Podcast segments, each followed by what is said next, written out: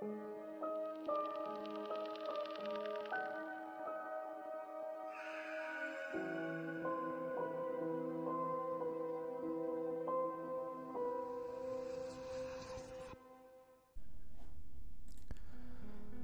大家好，我是 Jake。那么今天打完鬼故事，要和大家分享两则怪谈。那我们就话不多说，马上开始喽。第一则，你到底是谁？在座的各位有没有玩过钱仙呢？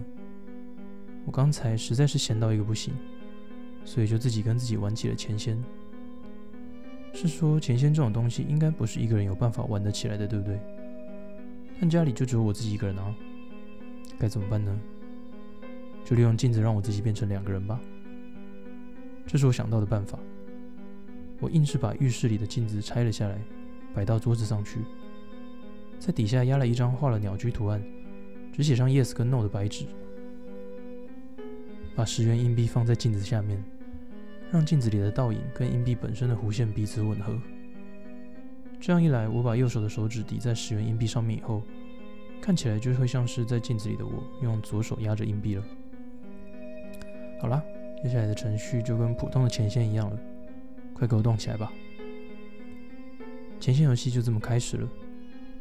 硬币当然是没有动。我这样一直尝试了三十分钟以后，终于有点厌烦了。突然，镜子里映射的倒影令我感觉有点不舒服。该怎么说呢？就是有一种很怀疑那是不是真的是我自己的感觉。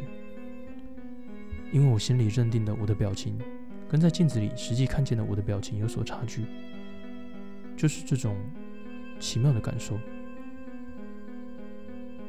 于是我不由自主的问了一声：“你到底是谁？”当然是对着镜子问的。就在那一瞬间，我好像感应到了一种气息，那种气息告诉我，手指底下的十元硬币马上就要动起来了。当然，其实它根本就没有任何一点动静。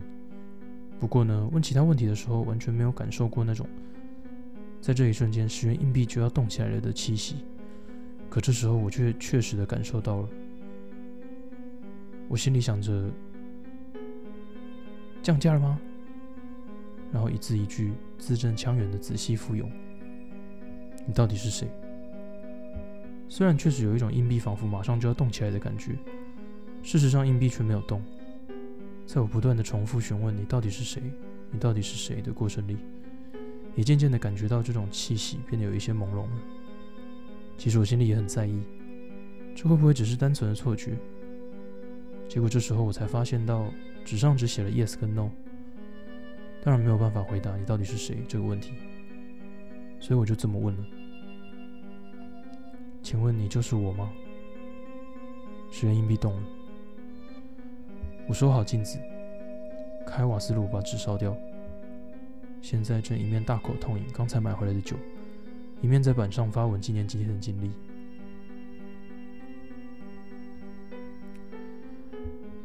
第二则，因果报应。今年回老家的时候，老妈趁醉说了很多她亲身体验的轶事给我听。到底是编出来的，还是真实发生的呢？总之，我兴奋的像个小鬼。老妈说的故事虽然大多是神展开，但又莫名的会让人信服。她从以前就是个不可思议的女人，老爸是这样评价的。这是老妈大学时候的事。当时她很喜欢画画，所以就加入了绘画社之类的社团。社团在她大三那年的春天举行了迎新聚餐。原本就喜欢喝酒的老妈，就这样无视周遭，独自喝酒。喝着喝着，突然有个不知道从哪来的大一女生坐在她旁边。老妈跟喜欢喝酒但不喜欢热闹气氛的那种女生臭味相投，在彼此自我介绍过后，就一起喝了起来。原来那女生晚了两年才读大学，所以跟老妈是同年级。以下就称她为 A 子吧。A 子往装了冰块的玻璃杯里注入威士忌。又叫服务生多拿一些酒来。老妈看了就劝他不要喝太多。没想到他莫名其妙回了一句：“其实我会因为水而死呢。”老妈心想：这人虽然醉了，但跟初次见面的人讲这种鬼话也还真奇怪。不过还是反问 A 子为什么。A 子说他在国中的时候霸凌过别人，对象是个外表穷酸的女转学生，刚转来的时候还风平浪静，但是国二的第二学期期中考，那个转学生突然就考到学年第一名的好成绩。在这之前，一直都是学年第一的 A 子，因此非常嫉妒。一个又肮脏又穷酸，而且还住在废弃屋子的转学生，突然就变成第一名，还有同学捧他为天才，这些都让 A 子觉得很不是滋味。于是，包括 A 子在内的女生三人组就开始霸凌转学生。一开始只有嘲笑他穷，乱丢他的纸笛，乱画他的课本等等霸凌的起手式。转学生也不反抗，只是一直忍耐着。突然有一天，转学生的爸爸过世了。他在请假两周后，以一副好像没事发生的样子来上学。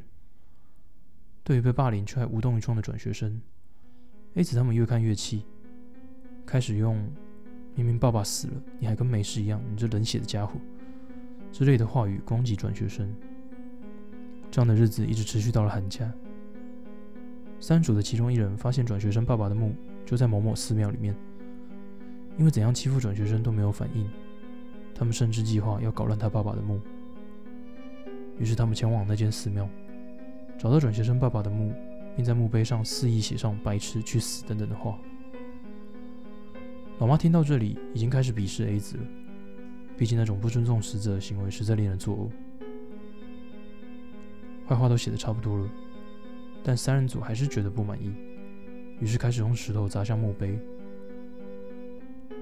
这时，转学生边哭边用跟大人一样浑厚的声音说：“住手！”还喊着：“我明明就没有得罪你们，为什么你们要这么做？”转学生初次的反抗激怒了三人组，马上就冲上前去扭打了起来。被转学生抓着的 A 子顺势把转学生推开，转学生就这样头撞墓碑昏了过去。三人眼见状况不妙。正想要逃跑的时候，转学生突然直立起来，然后用手一个一个指向三人：“你会因铁而死，你会因火而死，你会因水而死。”说完就直接离开了。待在原地的三人感到难以言喻的恐惧。在那之后，三人组不再霸凌转学生，也不常混在一起了。一方面是为了准备升学考试，另一方面是觉得如果三人待在一起，就会发生不好的事。之后过了几年，三人进了不同的高中。在高二的夏天，三人中的一人突然很慌乱地打电话给 A 子，说是会因铁而死的那个女生，在骑摩托车的时候被卡车撞死。A 子觉得那只是偶然，并没有放在心上。然而几个月后，打电话给他的那个女生，在一场火灾中丧命了。A 子越来越觉得可怕，到高三的时候，甚至都缩在家里不出门了。但总不能这样持续下去，所以他还是勉强上了大学。说到这里，A 子又叫了一堆酒。老妈已经不知道该说什么了，但她也觉得做出那种事情，遭到报应是理所当然的。虽然不知道会不会真的因水而死，反正 A 子接下来的人生不可能会过得安稳了吧？